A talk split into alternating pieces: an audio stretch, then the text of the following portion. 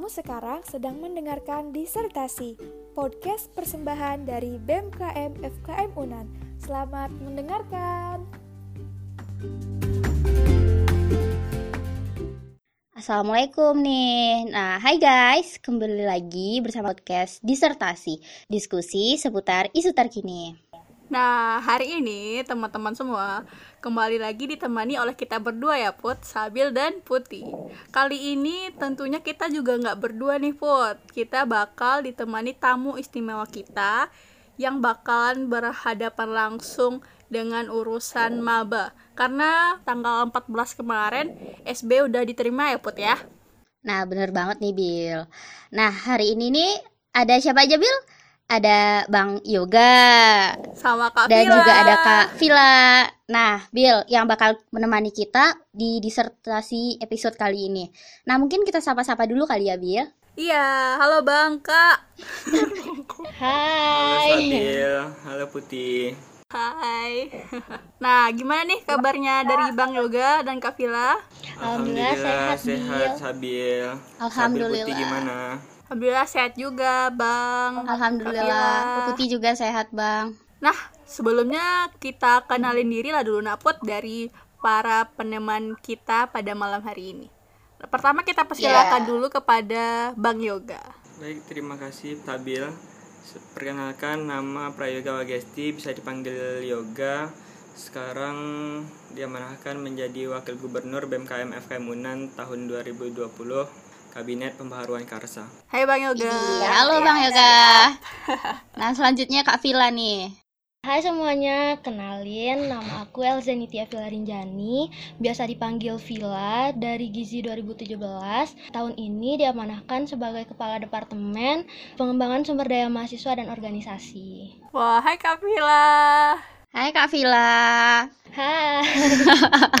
Nah, jadi Put, kita bareng sama Bang Yoga dan Kak Vila, kira-kira bahas apa sekarang nih Put? Kita bakalan bahas Lesti sama Billy. Gak, gak bercanda. Kok Kita gitu bakalan bahas kita bakalan bahas kaderisasi dong, Bill. Kan seperti yang eh, Bila sampaikan, kita juga SBM kemarin udah menerima hasil nih. Ya, Intinya kita bener. bakalan mengadakan kaderisasi untuk menyambut maba FKM 2020. Nah, iya Put, tapi ngomong-ngomong tentang kaderisasi nih ya Put, emang sejarah kaderisasi yang di FKM itu gimana sih Put? Nah, jujur ya Bill sebagai senior. Ya, Cialah, jujur, senior. ayo, ayo.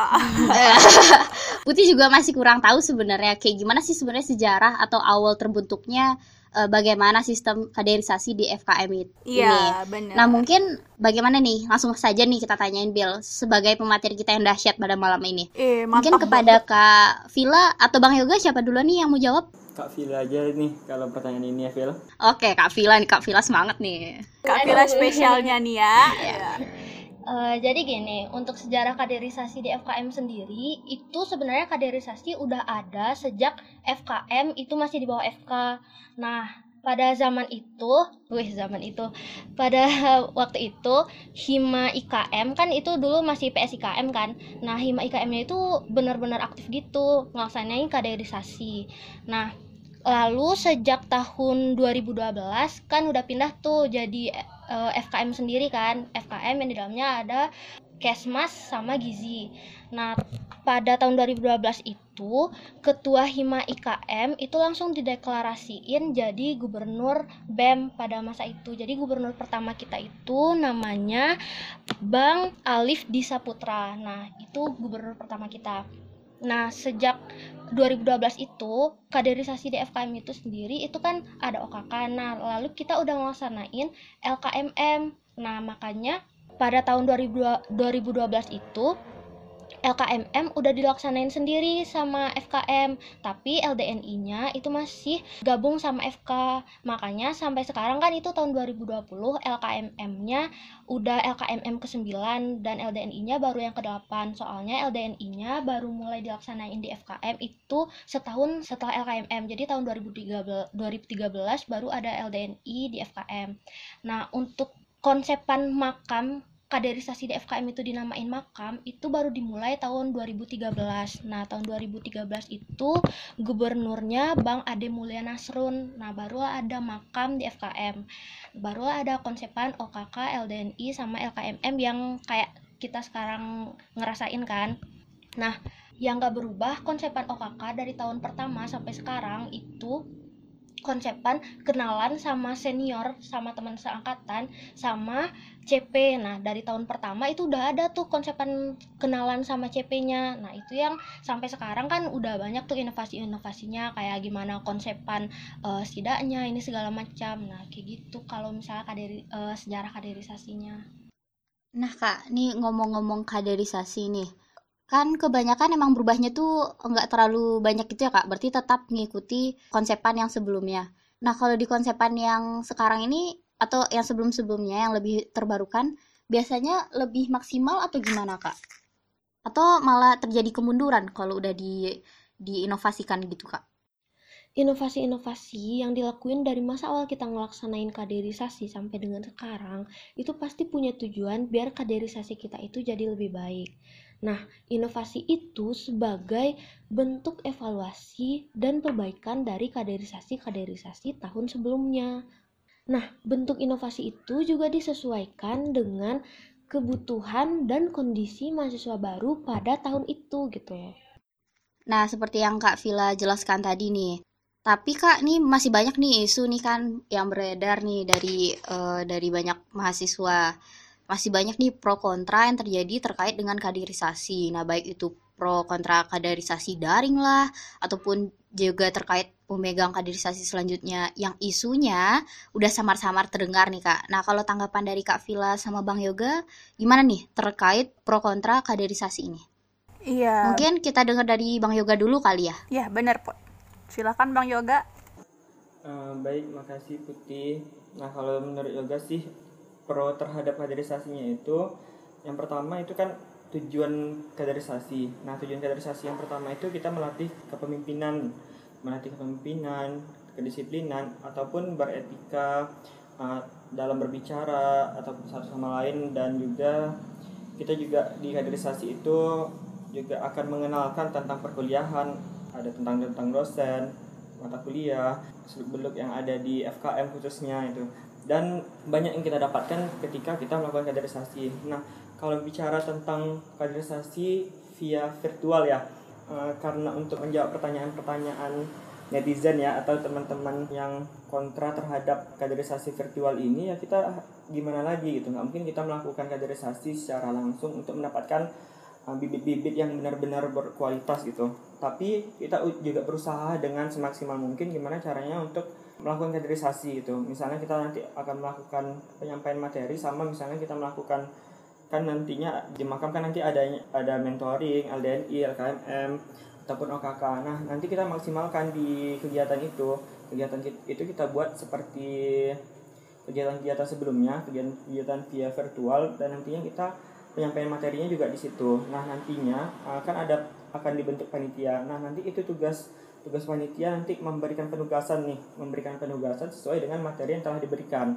Nah jadi nanti mahasiswa baru mereka akan melihat nantinya di via zoom atau via yang lainnya nantinya materi yang disampaikan oleh pemateri-pematerinya e, di tempat masing-masing. Nah nanti diberikanlah penugasan penugasan sesuai dengan materi yang disampaikan. Nah juga kita bisa membuat nih e, untuk kaderisasi kaderisasi yang lebih e, baik lagi itu kayak buat project. Project di mana project itu nanti dijalankan oleh mahasiswa baru itu sendiri yang diberikan yang diberikan materi. Nah project itu nanti disesuaikan dengan materi-materinya. Nah nantinya kegiatan-kegiatan yang virtual ini kan biasanya akan menimbulkan yang nanti jaringan sinyal banyak yang bermasalah dengan kuota dan sebagainya. Nah nanti itu kita peran aktifkan komdisnya gitu. Nanti jadi komdisnya yang uh, membantu memantau memantau teman-teman mahasiswa baru. Nanti di situ yang kita maksimalkan. Karena tujuan kita kan tidak akan mengurangi uh, keefektifan. Tapi karena kondisi saat ini yang kita maksimalkan semuanya dalam via virtual gitu.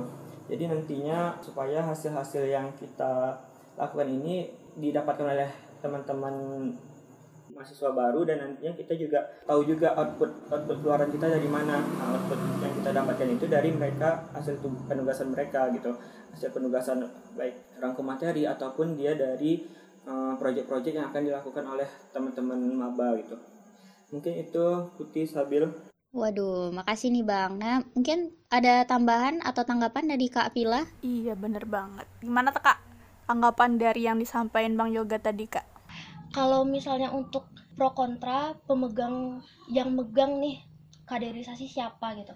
Sebelumnya mau nanya dulu nih, kaderisasi itu apa sih sebenarnya?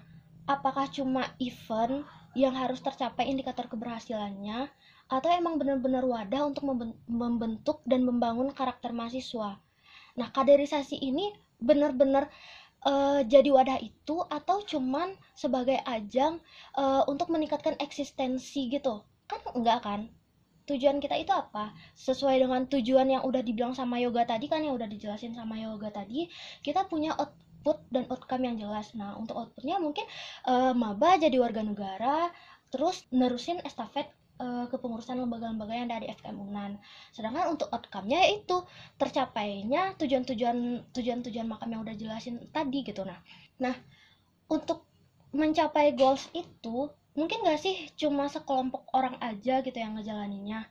Maksudnya gini, contohnya ya, kaderisasi itu kan menurut undang-undang yang berlaku di FKM sampai sekarang itu jadi salah satu fungsi BEM. Tapi sebenarnya bukan cuma BEM aja loh gitu di FKM ini kan bukan cuma ada BEM, ada elemen-elemen lain. Nah, di sini fungsinya kita elemen-elemen yang ada di FKM ini kerjasama, kerjasama untuk ngebentuk maba agar tercapai output dan outcome yang ingin kita capai tadi gitu. Nah, biar biar prosesnya itu terstruktur uh, dan terkoordinir, biar tercapailah tadi tuh uh, tujuan-tujuan yang mau kita dapatkan selama kaderisasi ini. Nah, diadakanlah makam ini di bawah BEM itu sebagai wadahnya nah makam ini udah mencakup semuanya walaupun di bawah BEM ya tapi itu juga semua semua semua semua orang yang ada di FKM ini itu tuh berhak dan punya kewajiban untuk mencetak kader-kader itu gitu. Nah walaupun di bawah BEM ini tapi kita semua punya tanggung jawab itu gitu. Uh, mungkin sekian. Nah berarti uh, tambahan pertanyaan nih kak.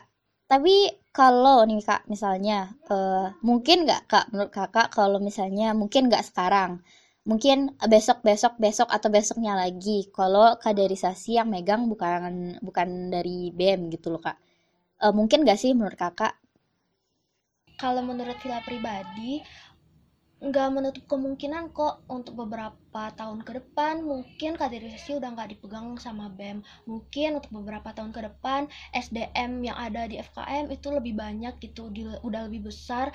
Jadi kita butuh orang-orang yang lebih tepat untuk megang kaderisasi ini. Nah, tapi untuk sekarang mungkin yuk kita sama-sama uh, ngejalanin kaderisasi ini semua semua lembaga yang ada di FKM, semua orang yang ada, ada di FKM uh, eh, ikut sama-sama ngelaksanain kaderisasi ini walaupun di bawah BEM gitu. Kita sama-sama dulu sekarang gitu.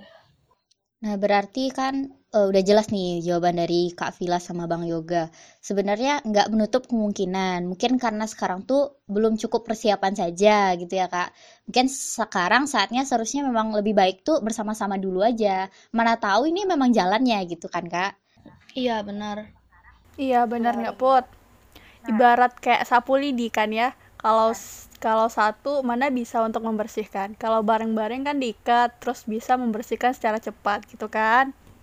Nah benar Nabil iya benar. Ah jadi gini kak. Kita kan butuh yang dari kakak sampaikan tadi bahwasanya sekarang intinya itu kaderisasi itu kan sebagai wadah buat pencetak generasi kita yang akan melanjutkan tonggak perjuangan. Nah mungkin sedikit ulasan yang disampaikan dari Kak Vila tadi kepada Bang Yoga uh, menurut abang pribadi sebagai mahasiswa yang di FKM sudah melaksanakan kaderisasi ini bagaimana mungkin pengalaman pengalaman abang dulu bang gitu? Apakah ini dampaknya positif bagi abang? Negatifnya kalau mungkin ada mungkin bang bisa sampaikan gitu kan? Karena di sini kita bisa uh, menilai gitu kan bahwasanya kita melihat bukan dari sekedar urgensinya saja tapi kita melihat dari uh, ini memang benar berdampak sama diri kita seperti itu bang Oke Bill, makasih. Uh, mungkin kalau menurut pendapat yoga ya Kak, eh, selaku yang pernah mengikuti kaderisasi di FKM ya yang pertama kita dalam mengikuti kaderisasi itu harus ikhlas gitu nah harus ikhlas sesuai dengan tujuan yang kita inginkan nah kita harus mengesampingkan mengesampingkan itu oknum-oknum yang yang keluar-keluar dari kabar-kabar burung gitu ha. kadang kan kita dengar eh, tentang kabar-kabar burung itu kaderisasi seperti ini kaderisasi seperti itu jadi kita kalau misalnya kita sudah banyak mendengar tentang tentang kaderisasi itu buruk pasti kita nggak akan mau ikut gitu. Tapi kalau kita misalnya kita melihat tujuannya itu tujuannya itu baik gitu kan Eh, misalnya nih tujuannya itu untuk diri kita sendiri misalnya untuk uh, ngebentuk diri uh, buat disiplin diri karena ya kita di kaderisasi kita di kaderisasi kan uh, di makam nih di makam dulu kan sering absen sering sidak itu tujuannya apa? Tujuannya itu supaya ngedisiplinkan diri gitu. Nah kalau kita sesuaikan dengan tujuan yang akan kita capai gitu uh, misalnya tujuan yang telah yoga sampaikan tadi ya jalan-jalan aja walaupun nggak menafikan diri kadang uh, juga malas gitu kan malas minta tanda tangan malas ikut kegiatan-kegiatan yang pagi itu tapi setelah setelah kita mengetahui setelah beberapa tahun nih jadi pelajaran untuk teman-teman mahasiswa baru yang akan mengikuti kaderisasi kaderisasi itu tujuannya apa gitu? Uh, kita disuruh pagi-pagi datang itu supaya disiplin supaya mendapatkan ilmu gitu tanda tangan nih. Nah, nah, kan kita ada standarnya tuh, ada standar dan jumlah-jumlah yang harus kita capai itu, capai dalam minggu ini, dalam bulan ini dan dalam waktu-waktu tertentu gitu. Misalnya uh, untuk yang sidak pertama kita harus minta tanda tangan dan kenalan kepada teman-teman kita misalnya 100 orang. Nah, minimal 100 orang itu kan pasti dong nggak nggak ingat semua gitu. Karena kita sering berjumpa, sering sering bercengkrama gitu kan ketika absen, ketika disidak kan dikumpulkan tuh dalam satu tempat nah itu ingat gitu kita ini siapa sih kemarin rasanya udah kenalan tapi namanya itu. Nah kalau misalnya lebih sering berjumpa lagi ya sering-sering ingat gitu. Begitu juga dengan minta tanda tangan TND tanda tangan dosen gitu nah jadi untuk jadi lebih kenal dengan dosen gitu. Uh, walaupun dengan minta tanda tangan kan juga kenalan gitu kadang. Itu kan juga ngedekatkan diri gitu dengan dosen juga gitu. Selain itu di makam juga diajarkan gimana tentang beretika, tentang berkomunikasi satu sama lain. Nah, dan juga ketika kita di kaderisasi, kita kan juga juga ada magang-magang lembaga gitu, magang-magang di lembaga FKM kayak KM Expo gitu, memperkenalkan lembaga-lembaga yang ada di FKM. Nah, kita sebagai mahasiswa baru, kita kan di situ mencari tahu nih minat bakat yang kita punya ini bisa kita aplikasikan ke mana gitu. Ya, misalnya ini minat kita di bidang tulis menulis, kita bisa ke lembaga pena gitu nah itu yang kita cari tahu sendiri gitu nah, kita udah difasilitasi dengan teman-teman panitia panitia makam gitu atau panitia OKK udah fasilitasi tentang perkenalan. Beberapa kali perkenalan gitu kan di absen ada di KM Expo pun juga ada gitu. Nah itu kan kita kita sendiri nantinya mencari tahu minat bakat kita ini di mana kita aplikasikannya di mana gitu. Supaya kita bisa mengembangkannya menjadi yang lebih baik lagi gitu. Dan di kaderisasi ketika kita udah kenal sama cutting kita juga udah kenal dengan senior senior di lembaga gitu kita juga bisa sharing gitu kita bisa sharing kita cari tahu nih gimana serunya organisasi gimana asiknya organisasi gimana enaknya kuliah gimana nggak enaknya kuliah gimana tips and triknya uh, hubungi dosen. Kadang kan dosen berbeda-beda nih susah hubungi nggak dibalas nggak di itu gitu. Kan banyak masalah-masalah seperti itu. Nah itulah tujuan kaderisasi gitu. Nah, nanti kita bisa sharing dengan cutting. Nah, kak gimana nih kak? Bang gimana nih bang? gitu. Ada nggak sarannya bang? Gitu nah di situlah kita tujuannya gitu. Dan juga yang paling penting itu kita menyibukkan diri dengan hal-hal yang bermanfaat gitu. Nah, nantinya kita mengikuti kaderisasi. Misalnya nih kita bangun kalau nggak ada kuliah bangunnya jam 7 gitu. Setiap sholat subuh tidur lagi kan. Nah karena ada absen pagi yang jam setengah tujuh harus kumpul ya kita nggak tidur tuh setiap subuh. Jadi selesai subuh itu kita nggak tidur gitu. Bisa main HP main HP dengan hal-hal yang bermanfaat gitu. Nggak membuang waktu secara sia-sia gitu. Dan kegiatan-kegiatan misalnya selesai selesai kuliah selesai kuliah kita bisa manfaatkannya dengan minta tanda tangan gitu tujuannya dengan silaturahmi gitu kan dengan cutting-cutting gitu. Nah itu sih kalau menurut yoga yang pernah mengikuti kaderisasi gitu. Itu Bill put nah cak banget nih. Makasih banyak nih Bang. Nah, mungkin gimana nih Bel?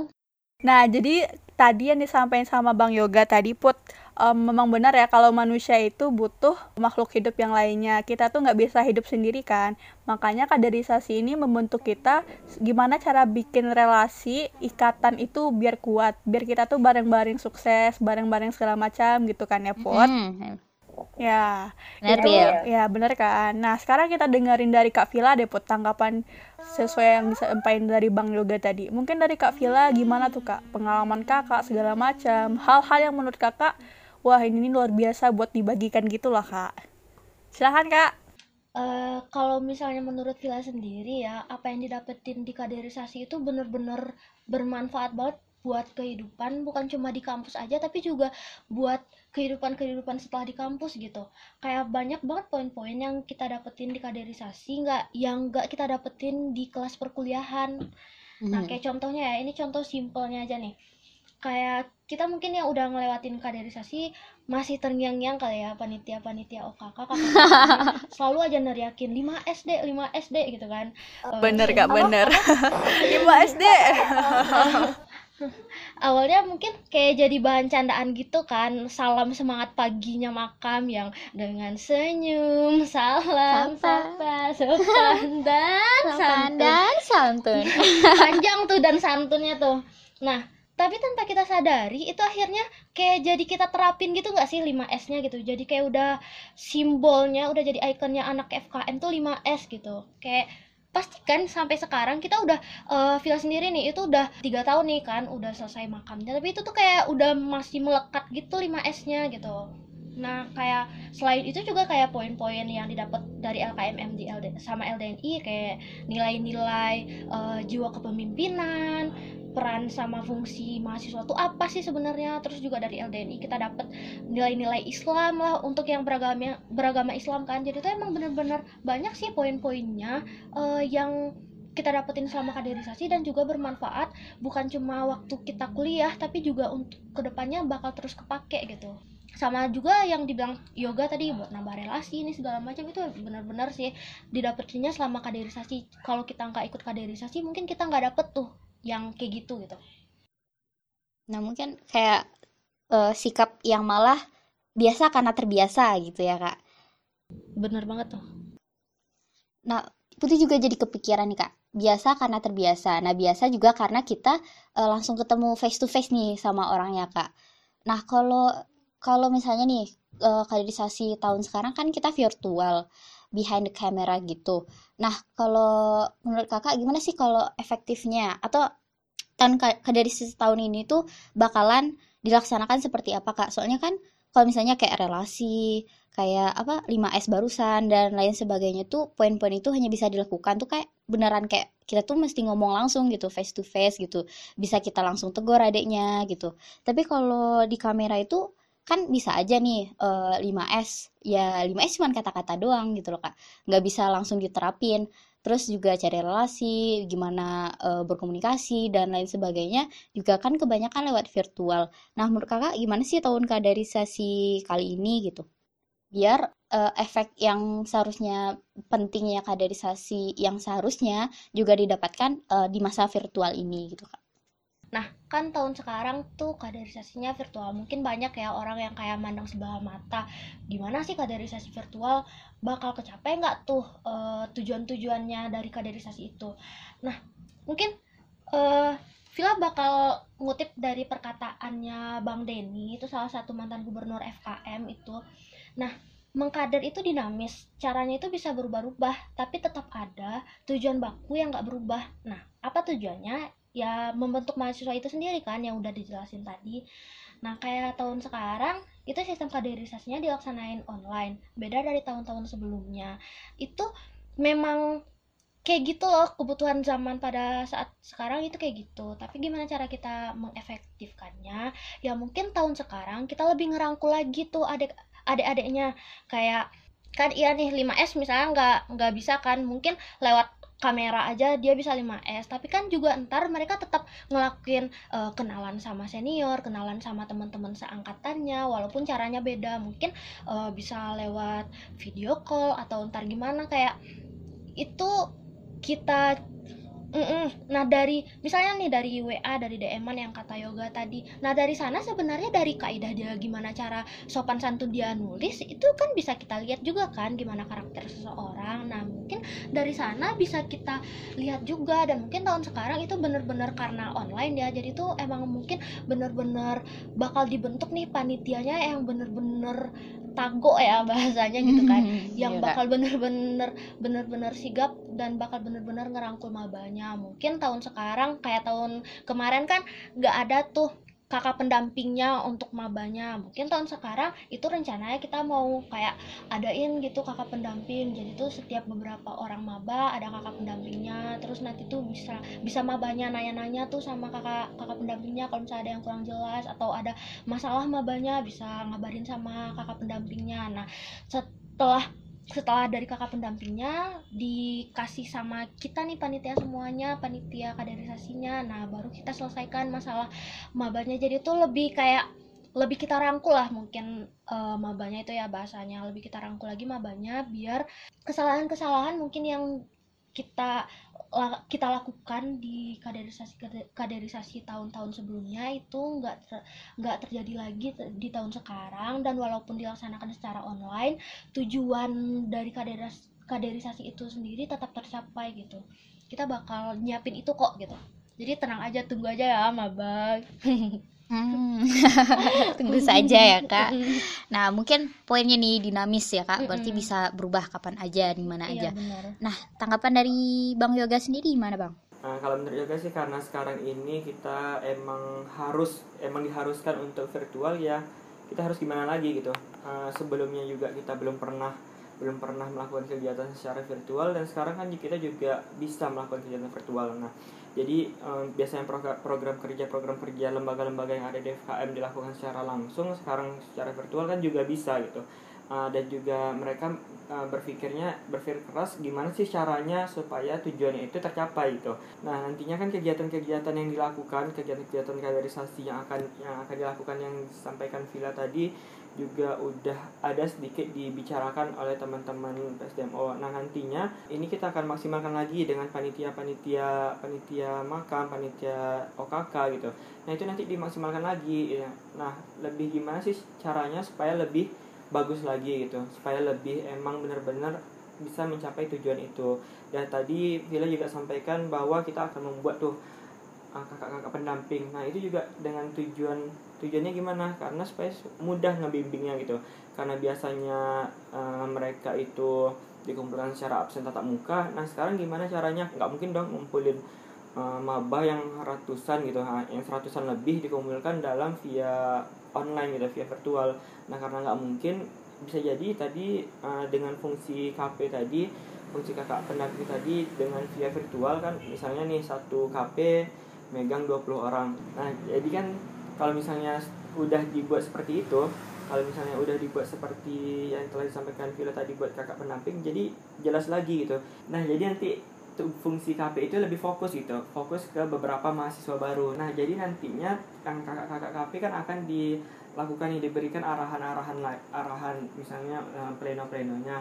Nah, minggu ini harus ngapain minggu ini harus ngapain. Nah jadi nanti tujuannya emang benar-benar satu tujuan gitu jadi tujuannya itu sama tujuannya itu satu nah nanti di situ kita bisa supaya tujuan output yang akan kita capai dan outcome yang akan kita didapatkan nantinya itu tuh uh, sesuai dengan yang telah ditetapkan sebelumnya se- uh, yang ketika dilakukan di perencanaan kita di pleno-pleno ataupun di kegiatan-kegiatan rapat lainnya gitu itu sih kalau menurut yoga Bill. Gimana Bill? Sebil udah pertanyaan nggak Bill? Nah, jadi Bang, eh, Bang Yoga dan Kak Villa, kan tadi kita bincang-bincang tentang kaderisasi, urgensinya, segala macamnya. Mungkin eh, bisa disampaikan kepada para pendengar kita apa-apa aja sih kegiatan-kegiatan kaderisasi itu, Bang, Kak, gitu. Mungkin di, kepada Bang Yoga dipersilahkan.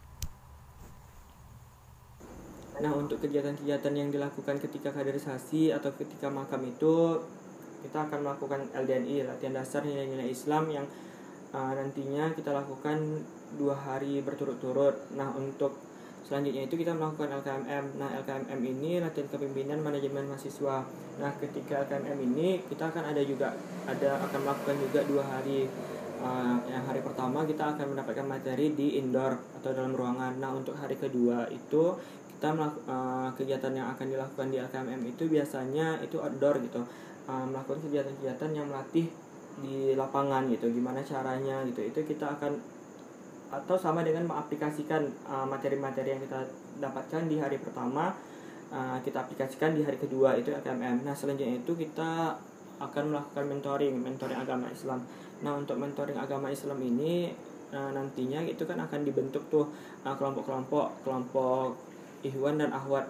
Nah nantinya kelompok uh, laki-laki dan perempuan ini kan dibedakan tuh. Nah jadi nanti kelompok itu yang melakukan karir mentoring gitu sesuai dengan ketetapan yang dibuat oleh mentoring ketentuannya itu ada apa aja kegiatan dan beberapa kegiatan-kegiatan yang akan kita lakukan di mentoring. Dan satu lagi OKK nah di OKK itu kan nanti kita ada absen ada CP ada magang gitu nah kalau di absen ya kita sama-sama tahu nanti kita dikumpulkan di pagi pagi, uh, pagi itu ada materi juga gitu. Nah materinya itu juga berbeda-beda gitu. Ada materi yang dari dosen ada materi yang dari lembaga dan ada materi-materi yang dari uh, senior-senior gitu. Jadi nanti itu kita akan kita dapatkan di OKK. Nah, nanti kita juga ada CP. Nah, kalau CP sebelum-sebelumnya kan kita akan membuat sebuah event gitu, sebuah kegiatan yang untuk tujuannya itu apa? Melatih maba untuk mengikuti kepanitiaan. Nah, setelah maba itu mengikuti kegiatan-kegiatan CP gitu menjadi panitia di CP kan ada panitia acara, perlengkapan, konsumsi, pubdo gitu. Nah, nantinya di situ kan akan melatih maba, melatih mahasiswa baru itu untuk belajar kepanitiaan. Nah, yang satu lagi itu magang. Nah, nanti magang ini kan kita akan mengikuti nih kegiatan-kegiatan yang dilakukan oleh lembaga gitu. Misalnya kita akan memilih nantinya teman-teman mahasiswa baru akan memilih nih uh, mau magang di mana sesuai dengan kuota yang telah ditetapkan. Nah, nantinya misalnya kita memilih lembaga ini. Kita mengikuti kegiatan-kegiatan yang ada di lembaga ini dengan teman-teman yang magang di lembaga itu gitu. Nah, tujuan dari magang itu sendiri nantinya kita memperdalam lembaga itu dan nanti kita mencari tahu tuh uh, akan menempatkan minat bakat kita ke mana gitu apa kita sesuai di sini apakah kita tepat di lembaga ini nah nantinya itulah tujuan dari magang itu gitu mungkin itu yang dapat ya sampaikan Bielpot Berarti banyak banget kegiatan yang luar biasa yang harus dipersiapkan maba buat join di FKM ya Put. Nah, iya Bill. Nah, sayangnya kan itu tahun kemarin nih Bill, di mana kita tuh bisa face to face langsung. Uh, nah, mungkin lanjut nih pertanyaan yang kedua tadi tuh, uh, udah Sabil ucapkan tadi. Untuk tahun sekarang gimana sih kira-kira rangkaiannya? Mungkin dari Kak Vila? Iya kak, kegiatan dalam masa virtual ini kak, apakah nanti ada yang di-cut bagian kegiatannya atau gimana gitu kak? Uh, Oke, okay, mungkin kalau misalnya untuk tahun sekarang ya, itu untuk sistemnya itu tuh sama. Untuk kaderisasi tetap ada OKK, LDNI, LKMM, magang gitu yang di dalam OKK. Nah, uh, tapi untuk teknis pelaksanaannya kita ubah jadi secara daring gitu kan, secara virtual. Nah, mungkin yang dikat ya kegiatannya untuk tahun sekarang itu mungkin CP itu nggak kita laksanain tahun sekarang ya, karena juga mengingat gimana cara ngelaksanain CP kan secara virtual gitu. Sedangkan juga banyak kegiatan-kegiatan yang harus dilakukan maba di semester ini. Dan juga maba baru beradaptasi kan. Biasanya sekolahnya langsung terus sekarang kuliahnya harus online. Jadi maba harus adaptasi dulu. Mungkin nggak kita ganggu dulu sama CP gitu untuk tahun sekarang. Mungkin itu sih untuk tahun sekarang. Harapan dari Kak Vila dan Bang Yoga buat uh, kaderisasi tahun sekarang gimana kak? Tuh bang gitu. Pada bang yoga dulu deh. Nah harapannya buat uh, kaderisasi sekarang karena kondisi kita seperti ini ya kita harus harus giat lagi harus semangat lagi dalam melakukan kegiatan-kegiatan yang akan dilakukan di kaderisasi. Nah nantinya untuk kegiatan-kegiatan itu uh, harapannya ke mahasiswa baru semoga mahasiswa baru ini bisa berpartisipasi aktif Nah, kalau nanti teman-teman mahasiswa baru udah udah tahu, udah ingin mencari tahu nih tentang apa itu uh, makam, apa itu kaderisasi yang ada di FKM, uh, nanti teman-teman harus mencari sendiri gitu. Uh, nanti teman-teman panitia, uh, teman-teman panitia makam akan memfasilitasi teman teman-teman gitu. Nah, di situ teman-teman mahasiswa baru yang harus menggali lagi lebih dalam gitu. Uh, kalau misalnya ada kegiatan ini, kita tanyain apa sih ini? gitu. Nah nantinya supaya tidak mengurangi nilai-nilai yang ada gitu. Supaya tidak mengurangi materi uh, mengurangi materi yang ada gitu. Nah kalau misalnya kita tidak tahu ini kita tanyakan gitu. Dan nantinya untuk nanti kan akan dibuat tuh nanti kata Villa tadi akan ada KPKP nah nanti teman-teman maba juga bertanya ke situ gitu. Jadi supaya lebih mendapatkan hasilnya tidak mengurangi nilai-nilai yang ada sebelumnya gitu. Nah harapan buat teman-teman panitia itu ya harus semangat lebih semangat lagi gitu. Meningkatkan semangatnya karena uh, kita harus memantau adik-adik kita memantau teman-teman kita yang baru itu via virtual via online gitu ya kita harus maksimalkan di sana ya supaya kita tidak mengurangi nilai-nilai yang akan kita dapatkan dan nilai-nilai yang akan mereka dapatkan nantinya ketika mereka mengikuti kaderisasi ini. Oh baik Bang, siap. Wah, luar biasa ya yang disampaikan dari Bang Yoga tadi. Semoga walaupun kita daring yang penting intinya tetap semangat ya Pot ya. Ya, dan juga nilai-nilai nih yang disampaikan Bang Yoga tadi tuh tetap menyerap gitu ya, Bel, semaksimal mungkin. Ya, kita lanjutin pot dari Kak Vila. Nah, dari Kakak gimana Kak? Harapannya buat kaderisasi kita yang akan melaksanakan terjal dari virtual ini Kak. Harapan Vila ya, walaupun makam tahun sekarang itu dilaksanain secara virtual, uh, semoga aja tujuan-tujuan dari makam itu sendiri tetap kita dapatkan secara maksimal. Uh, semoga aja mahasiswa-mahasiswa barunya dan juga panitia-panitia makam bakal tetap ngelaksanainnya dan ngejalanin makam ini dengan ikhlas dengan tetap semangat gitu kan. Biar emang tujuan itu tercapai gitu loh walaupun dengan keterbatasan-keterbatasan yang ada semoga aja hasilnya tetap maksimal gitu. Yang penting tujuannya tercapai. Apa sih tujuan kita ngelaksanain makam? Nah itu tercapai gitu. Mungkin itu sih buat Bill. Nah oke okay nih ini nggak kalah kece nih dari Bang Yoga tadi. Tapi ini Putih Putih kepo banget nih. Uh, mungkin uh, dari Kak Vila sama Bang Yoga. Uh, kan kabarnya nih um, mabanya kan beda-beda gitu masuknya. Ada yang bilang kalau mandiri itu masuknya kayak September gitu ya. Nah, uh, jadi kira-kira kapan Kak, Bang, itunya, uh, kaderisasinya? Untuk kaderisasi tahun sekarang itu dilaksanainnya mulai dari dua minggu setelah maba masuk baru kita pembukaan makam gak kayak kalau misalnya tahun dua tahun yang belakangan itu angkatan 2018 pas bakti kan langsung pembukaan makam. Nah kalau tahun kemarin angkatan 2019 itu seminggu setelah bakti baru diadain pembukaan makam. Nah kalau tahun sekarang itu diadain dua minggu setelah maba masuk. Setelah bakti dua minggu baru kita ngelaksanain pembukaan makam. Karena juga biar mabanya beradaptasi adaptasi dulu kan ngelaksanain uh, kuliah onlinenya baru deh kita buka makam gitu. Dan juga mungkin untuk sebelum UTS kan itu kegiatan makamnya mungkin masih yang ringan-ringan dulu. Nah baru setelah UTS ntar ada kegiatan-kegiatan lainnya gitu. Berarti uh, kan kalau tahun sebelumnya kan kira-kira kurang lebih tuh enam bulan. Eh atau sekarang masih tetap enam bulan kak kalau tahun kemarin itu kan sekitar tiga kurang lebih tiga bulan gitu kan. Nah untuk tahun sekarang mungkin kurang lebih dua setengah bulan karena mabanya masuknya telat kan dari kita. Jadi tuh mungkin cuma sekitar dua setengah bulan aja kaderisasinya. Tapi semoga aja walaupun dua setengah bulan tujuannya tetap tercapai gitu. Mabanya tetap dapat poin-poin yang dikasih selama kaderisasi. Jadi Kak Vila dan Mayoga jadi Asabil mau tanya pas kita tatap muka nanti ada sesuatu gitu nggak yang dikasih ke maba agenda lagi atau apa gitu tuh kak. Maksudnya itu kayak kita kan baru daring nih. Nah jadi untuk kalau udah tetap muka itu pihak dari BEM sendiri untuk ngelaksanain kepada para mahasiswa baru itu apa tuh kak? Bagaimana kak? Karena kita juga belum jelas ya ini nih kuliah online-nya emang semester ini aja atau sampai semester depan juga tetap online. Soalnya kan ada denger isu juga kalau misalnya kuliah online-nya mau diperpanjang. Nah mungkin untuk konsep uh, untuk makam ini sendiri tetap dilaksanain sa cuman sampai akhir tahun ini aja nggak ada lagi dikasih penugasan atau apa untuk mabanya di tahun depan. Soalnya kan kita juga belum jelas ya ini nih uh, apa tetap online atau gimana di tahun depan gitu. Jadi mungkin emang cuman sampai akhir tahun ini aja Oh iya kak. Oh, berarti emang nggak ada kemungkinan kak. Mana tau kan kayak di pertengahan sedang makam, mana tahu kita udah on, uh, udah mulai ke kampus. Berarti kalau udah ditetapkan kayak gitu, berarti emang lanjutnya di uh, di akhir itu aja, berarti gitu kan kak?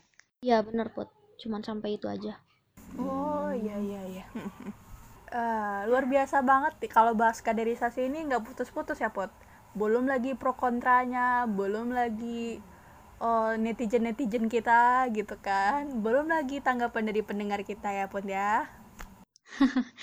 Nah kan menarik banget nih Bill. Sebenarnya kayak masih banyak pertanyaan-pertanyaan receh yang pengen Putih pertanyakan. Tapi gimana ya Bill? Kayaknya uh, kurang cukup nih waktu sejam lebih nih kita berdiskusi di podcast kali ini. Nah, untuk Bang Yoga sama Kak Vila nih, kata-kata singkat aja untuk uh, kaderisasi tahun ini. Mungkin dari Bang Yoga dulu, silahkan Bang. Ya Bang. Apa ya? Nah, buat teman-teman mahasiswa baru, selamat melepas status siswa menjadi mahasiswa. Widih, jadi mahasiswa nih, Bill. Nah, selanjutnya Kak Vila nih. Kak Vila nggak boleh kalah nih dari Bang Yoga. Yo, Kak. Aduh, berat nah, nih. Harus uh, harus lebih Kak, uh, greget gitu. Uh, kalau dari Vila untuk teman-teman mahasiswa baru FKM 2020, semangat menempuh kehidupan perkuliahan di FKM ya. Ntar maba sampai udah skripsian kan aku ingat kata Kak Vila uh, selamat ya, untuk menempuh hidup baru di FKM ya, ya. aku semangat sampai skripsi. Ya juga boleh ini dapat bantu promoin podcast kita mungkin dari Bang Yoga dan Kak Vila dari Yoga dulu deh. Nah buat teman-teman yang nggak mau membuang waktunya secara sia-sia nah dengarkan podcast disertasi dari BMKM FKM Unan. Eh, apa ya Uhuy. tepuk tangan tepuk, tepuk tangan habis itu. Iya iya. Iya kak. Iya nanti nanti. Resi inget adegan ini tepuk tangan Dari ya. Una. ada back sound tepuk tangan. Dekat tepuk tangan itu Nah, buat teman-teman yang nggak mau membuang waktunya secara sia-sia, nah dengarkan podcast disertasi dari BMKM FKM Unan. Nah, dari Kak Vila lagi. uh, untuk teman-teman mau mahasiswa FKM maupun mahasiswa di luar FKM mau anak unan ataupun gak anak unan pokoknya wajib banget dengerin podcast dari BMKM FKM Unan yaitu disertasi diskusi seputar isu terkini. Pokoknya banyak banget isu-isu terkini yang bakal dijelasin yang bakal dijabarin nih sama narasumber-narasumber yang pastinya wah banget nih uh, yang dihadirkan oleh uh, oleh apa sih? Dengernya harus. KM Unan. tapi ya tepuk tangan ntar Resi ini juga pakai tepuk tangan ya Res. Iya aman kan Res? Itu uh uh, untuk teman-teman mau mahasiswa FKM maupun mahasiswa di luar FKM mau anak unan ataupun gak anak unan pokoknya wajib banget dengerin podcast dari BMKM FKM Unan yaitu disertasi diskusi seputar isu terkini. Pokoknya banyak banget isu-isu terkini yang bakal dijelasin yang bakal dijabarin nih sama narasumber-narasumber yang pastinya wah banget nih uh, yang dihadirkan oleh BMKM FKM Unan Oke, kita lanjutkan. Wah, okay. luar biasa banget ya Put diskusi kita pada malam hari ini. Iya, Energik, ini humble. menarik banget nih. Iya, pokoknya luar biasa deh gitu. Sayang banget nih. Padahal sebenarnya kayak mungkin masih banyak lagi nih eh, pertanyaan-pertanyaan yang masih bisa kita jabarkan atau kita tanyakan nih ke sumber kita kali ini tapi mungkin memang uh, sudah sudah waktunya kita akhiri. Untuk itu uh, terima kasih nih kepada Bang Yoga sama Kak Vila yang telah berbagi ilmu yang bermanfaat nih untuk kita semua terutama bagi maba ya Bil. Iya benar banget Put. Dan harapannya yang disampaikan dari narasumber kita yang luar biasa tadi bisa kita tangkap bahwasanya uh, kaderisasi ini harus kita perjuangkan gitu ya kan Put. Dan tetap semangat mm -hmm, walaupun bener. dalam hal virtual gitu dan untuk ke depannya semoga lebih baik lagi dan bermanfaat untuk para pendengar kita benar kan Pot? Benar, benar, benar banget karena pentingnya kaderisasi bisa kita dengar langsung nih dari suhunya nih dari Bang Yoga, iya, dari Kak Vila. Iya, benar. Penting banget kaderisasi itu sebenarnya gitu kan. Iya, benar banget, Pot. Nah, mungkin di penghujung waktu kita tutup podcast kita pada hari ini. Baik, terima kasih Yoga pamit undur diri. Semoga apa yang disampaikan dapat bermanfaat buat kita semua. Amin. Terima kasih Bang Amin. Yoga. Terima kasih Bang Yoga. Sama-sama Putih Sabil. Nah, Yoga kan udah pamit undur diri nih. Uh, Villa juga pamit undur diri ya teman-teman. Kalau misalnya ada salah kata, tadi mohon maaf. Terus semoga apa yang udah disampaikan tadi bermanfaat buat kita semua. Dah, duluan ya Put, Bill. Iya kak, makasih Dah banyak. kak, makasih ya Iya, kak. sama-sama Putih, Sabil. Oke Put, nah Oke. sekarang kita deh yang undur Oke, diri Put. sekarang siapa duluan? Siapa duluan yang kabur? siapa duluan yang keluar? Aku aja deh, aku aja. Oke. Saya Sabila Putri pamit undur diri. Saya Putih Onena Raisa juga pamit undur diri. Sekian, Assalamualaikum. Sampai jumpa di podcast kita selanjutnya. Bye bye. Dah.